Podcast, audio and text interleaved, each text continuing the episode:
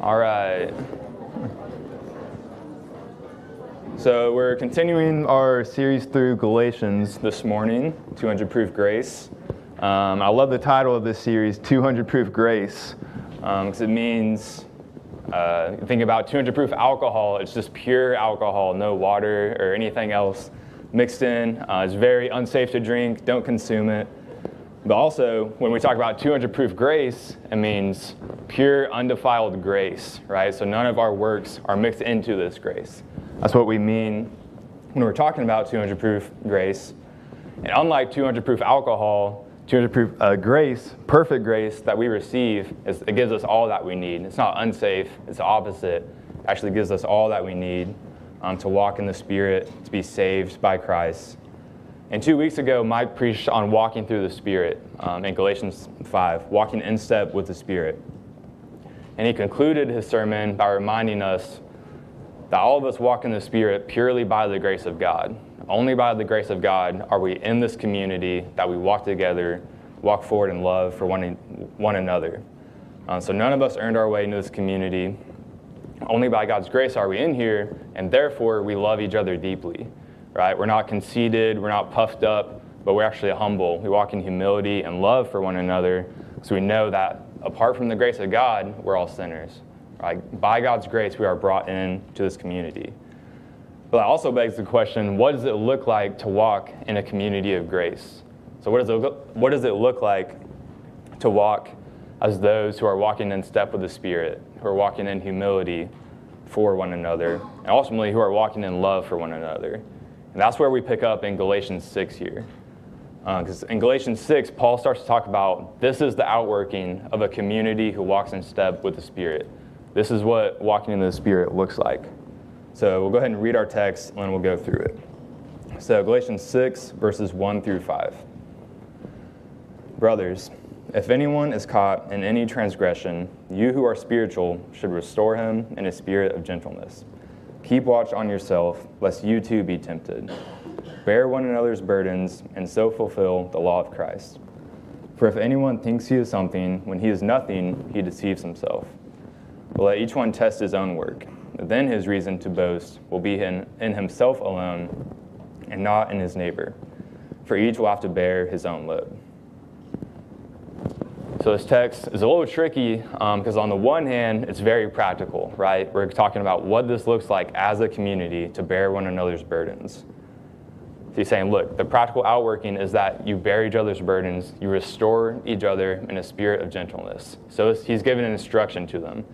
But at the same time, it's pretty reflective because he includes some warnings in his text, right? He says in verse 3 Anyone thinks he is something when he is nothing, he deceives himself.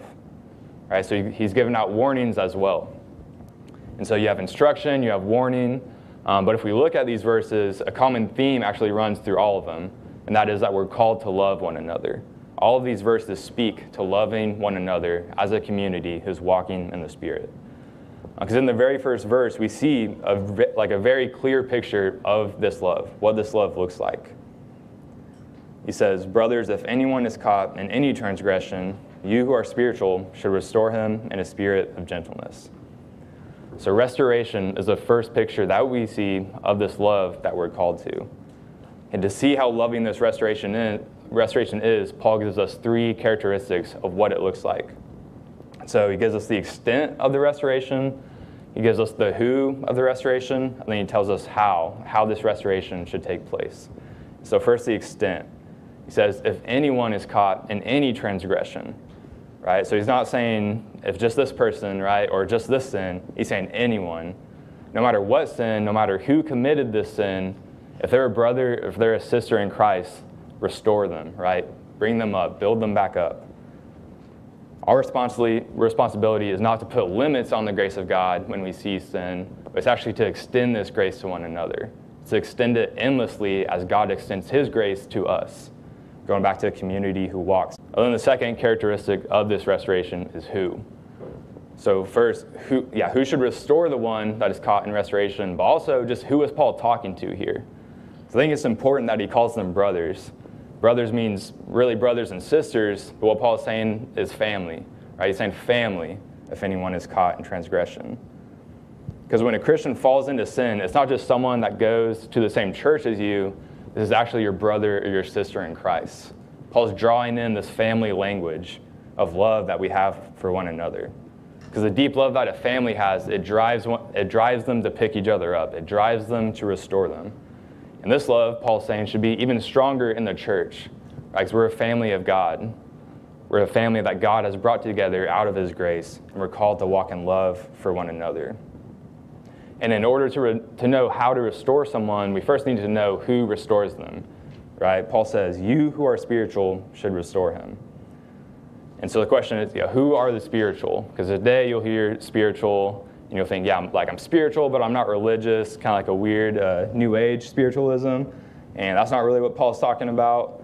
He's also not talking about a specific group of people in the church that is better, right, than the rest of everyone, um, that is superior in their works and their spirituality. Um, really, what Paul is talking about is just those who are bearing the fruit of the Spirit. He's saying, if you bear the fruit of the Spirit, restore your brother in a spirit of gentleness. Those who are walking in the Spirit. Because if you really desire for someone to be restored, to be brought back, it is no use to have someone who is walking in the flesh attempt to restore them. It's no use to have someone who is walking in the same sins try to bring about healing. It'd be like an alcoholic trying to help someone stop drinking. It's going to be ineffective, right? It's going to cause actually probably more damage than any help that it would bring. Because they don't know how to do it the right way, right? They don't know how to bring about restoration. They don't know how to restore someone who's fallen into sin. But Paul tells us how this restoration should take place. He says, in a spirit of gentleness. Restore each other in a spirit of gentleness. If we look back to chapter 5, we see that gentleness is actually a fruit of the Spirit, right? Those who are walking in the Spirit, they bear this fruit of gentleness. And so someone who is gentle is needed in order to bring about this restoration. And in Paul's day, the word restore actually meant to put back in place. So when he says restore someone, put them back in place, and it was really used to refer to putting a bone back in place. Right? Someone's dislocated something, put this bone back in place. And when I read that, I thought about my junior year of high school. It was a Friday night. I just got done playing a football game, and I was on the way to the hospital because I dislocated my elbow playing football. So my joint was out of place as we were going to this hospital. And we arrive at the hospital. My arm's wrapped up in the splint, and it's resting on the side door. So when we get to the hospital, my mom, she's all worried about me. And so she jumps out, runs around, and she just yanks the door open that my arm is resting on. And it falls and it slams into my leg. And it causes way more pain than the pain that I was already in. Because it was not a gentle impact, right? It wasn't being handled gently. My mom doesn't like it when I tell that story. So hopefully she doesn't listen to this. But the point is, is that gentleness is actually essential to restoration, right? Because when someone is caught in sin, they feel like they are out of place. They feel all the weight of their sin clinging to them. They feel the shame that their sin brings. They're in pain, they're fearful, and they need a gentle spirit to come in and speak to them the grace of God. They need someone to come in and be gentle with them, bring restoration to them. And just like putting a bone back in place, it is painful, right? It's painful, but ultimately, when done right, it brings about healing. When done in the correct way, it will bring about healing. And for the Christian, this healing, it comes through compassion, right? It comes through guidance. It comes through pointing them to Christ, pointing them to who they are in Christ as a brother or sister. And this is how the church walks in the Spirit. This is how they love one another by lowering themselves, seeking out those who are hurting, and bringing them up in Christ, pointing them to the grace of God. But Paul adds a little warning at the end of this instruction here. He says, Keep watch on yourself, lest you too be tempted. And it's a necessary, necessary warning because of the situation that the Galatian church was in. Um, see, because they have a group there called the Judaizers, those who were pushing for a return to the Mosaic law, those who were pushing for circumcision, right? Going back under slavery, as Paul calls it, walking in, walking in the old covenant. And some of the people in need of this restoration were those who joined the circumcision party. They were those who started to take pride in themselves, who looked at their works and thought of themselves as better than other people. These are the people that would probably need the restoration Paul's talking about here.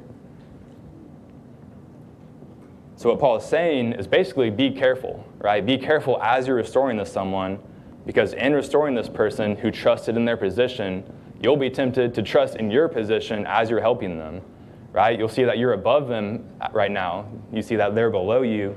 And even though you're helping them, you'll be tempted to think, I'm better than you, right? Because I haven't fallen into the sin that you've fallen into. And really, that's making the same mistake that they made, right? Make, you're making the same mistake that they made when they trusted in their position and their works. So Paul's giving us a warning, and it's a warning for all of us that in restoring others, when giving others advice, when seeking to help them, be careful, right? Be conscious of our own sin, our own tendency to fall back into our works, to fall back in, to trusting our position. Because we may be the ones that actually need this gentle restoration one day, right? We're all still fallen. We all still battle uh, the flesh that Paul talks about in chapter 5. So we all still may need this restoration. So restore each other's gently. Restore each other gently. And so this is what another community looks like. It means being aware of your own sin and restoring others, but restoring them gently, trusting in God to work in their hearts. And in verse 2, Paul gives a farther description of what this looks like. So he says, one, okay, restore each other gently, love each other, be aware of your own sin. Then he says, bear one, bear one another's burdens, and so fulfill the law of Christ. Because remember, the conflict in, Gal- in the Galatian church is that this Judaizing party is pushing a return to circumcision, pushing a return to the Mosaic law, and this built up pride, it built up arrogance in them. And here, Paul is saying instead of going back to the old law, the law of Moses, fulfill the law of Christ. So don't go back to this old law that is one of slavery, that is one of pride. Go to the law of Christ. Because the law of Christ, it doesn't put people down, but it actually builds them up. It doesn't, you don't build yourself up by putting other people down you build other people up, right? Because you're in a position of humility. And to really look at what the law of Christ means, we can turn to, the John 15 12, where Jesus says, This is my commandment, that you love one another as I have loved you. And so fulfilling the law of Christ means loving others as Christ has loved us, right? That's what bearing each other's burdens look like. But in order to do this well, we first need to really understand how Christ has loved us. We need to look at how he has bore, bear our burden, how he's borne our burdens. Um, and if the, one of the best explanations we have from this comes from Philippians 2. So starting in verse 5 of Philippians 2, Paul says, Have this mind among yourselves, which is yours in Christ Jesus, who, though he was in the form of God, did not count equality with God a thing to be grasped, but emptied himself by taking the form of a servant, being born in the likeness of men and being found in human form, he humbled himself by becoming obedient to the point of death, even death on a cross. So Christ loves us by emptying himself. He loves us by becoming a servant. And ultimately, he bore our sins on the cross, right? The law of Christ means that we bear each other's burdens as Christ has bore our burden. And unlike the law of the old covenant, this is actually a law of freedom. We're not submitting back to slavery when we follow this law. We're actually free when we follow this law. It's not one where we fear punishment because we're not doing it enough, and we're just doing this to try and earn God's love. Because we don't have to fear, pun- fear punishment because Christ has fulfilled the old law for us. Right? Christ has fulfilled the law, and now we can walk freely because he has fulfilled it on our behalf. So now we don't love each other in an attempt to gain approval, right? We don't do this to earn a status, because we already have our status approved by God. Since Christ has bore our burden, we now have freedom to love each other selflessly, to love each other without seeking gain. And that's really what this looks like for our church, right? For, for loving one another, for walking in the Spirit, means bearing each other's burdens selflessly, not looking for gain. Because I want you to think about a friend that you have like this. Maybe it's a mentor, um, a family member Think about someone who's just there for you at any time, no matter what. They don't ask for anything in return. All they want to do is help you. All they want to do is just be there for you. No matter what you do to them, they'll still love you, they'll still try to help you. And even if you think you don't have someone like that in your life, you actually do. Because this is how Christ has loved you. He loves you because he gave himself up for you simply because he loves you. He, he gave himself up for you, he emptied himself not for any selfish gain on his, on his behalf, but purely out of his love for you. So, this is what Christ has done for you. No matter what you do to him, he will always love you in this way. Right? So he didn't he didn't he gave himself up for you for no reason other than his love, and now nothing that you can do will change his love for you. So this is the perfect kind of love that uh, Paul prescribes for the church, really. Paul, Jesus has loved us in this way, and now we're called to love each other in this way, out of humility and steadfast love. But what hinders us from this love, right? What prevents us from loving each other selflessly, for bearing each other's burdens? If we look at verse 3, Paul gives a warning. For if anyone thinks he is something, when he is nothing, he deceives himself. So, right after a call to bear each other's burdens and fulfill the law of Christ, Paul gives out a warning. And it's a harsh warning, right? If one of you guys came up to me and said, hey, like you think you're really great, but you're actually the worst, and you're not fooling anyone but yourself, that would like kind of hurt my feelings, right? Um, so don't say that to me unless it's true. But also, it's a harsh warning because it needs to be harsh, right? Because Paul's now giving a warning back to the Judaizers, those who are filled with pride, who are deceiving themselves. They're the group we talked about earlier. They took pride in their high status because they thought, on, thought of themselves as better than, than others. They really thought that they were something, right? We think of the phrase, go make something of yourself. They thought they were something right? So they thought they lived this impressive, important life. And that's where they found their hope, right? That's where they found their identity. Because when you start to think of yourself as someone who is more important than others, who loves you, or who is more faithful to God than others, then it's impossible to bear one another's burdens, right? If you have this pride that is instilled within you, it's hard to lower yourself and seek each other out. So that's why Paul gives this warning. He says, Bear each other's burdens and watch out, right? Watch out that you think you're something, because this will actually prevent you from loving one another. And this really is a warning for all of us, because how often do we look at someone who has fallen into sin, and a little part of us thinks, man, I'm glad that's not me. And you know, I think I'm a little bit better of a Christian because I haven't fallen into the sin that they have. We take pride in the fact that we're not in their position, right? It's pride that is instilled within us. Then instead of seeking them out in love, we actually have satisfaction in their downfall. Right? We look at them and their downfall actually builds us up. We think that couldn't be me. And this is dangerous. It's dangerous because if the sins of others build us up, then we don't want restoration for them. We don't want to bear their burdens if their downfalls build us up. We'll want them to stay in the same position that they are so we can feel good about the position that we're in. And so it needs to be a harsh warning, right? It needs to be a serious warning that our pride can overtake us. And this pride really is a form of self deception, right? Uh, I think Keller has a quote that says, Self conceit is self deceit, right? So our pride fools us because it denies the fact that apart from the grace of God, we would be just like this group. We would be just like the sinner that we're gaining our confidence from. Only by the grace of God are we in the position that we're in. And by the grace of God, we're called to seek them out as they fall. We're called to bear their burdens as they fall into sin. And this is why Paul continues the warning in verse 4 and 5. He says, But let each one test his own work, and then his reason to boast will be in himself alone and not in his neighbor. For each will have to bear his own load. So Paul's saying, look, instead of looking at how you stack up compared to other people, look at your own works right? Test your own works. Don't gain your confidence by those who are below you, right? This is what the Judaizers were doing. They were looking around at the groups that were below them and they were gaining confidence, but they were also looking at the group that they belonged to to gain confidence. And we can do that too. We can look at people who we think we're better than, and we can also look at people who are around us that we belong to, and we can gain our confidence from that. So, yeah, I'm good just because I belong to this group. Paul's saying, no, don't, don't look at people who are beneath you. Don't look at the people who are around you. Test your own works. That's what he's saying to the Judaizers here. He's saying, don't look at others. Instead of boasting in your comparison to others, look at the state that you're in. And it's helpful to understand what Paul means by boasting here. Because in ancient times, boasting was actually used as a battle cry. When two armies were preparing for battle, all the soldiers would yell and they would cheer and they would build their confidence up by boasting, right?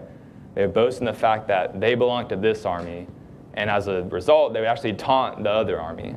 They would taunt them, right? Saying, We're better than you. I belong to this. And it's where they got, it's where they got their confidence to go into battle. And boasting really, essentially, has the same meaning today for us.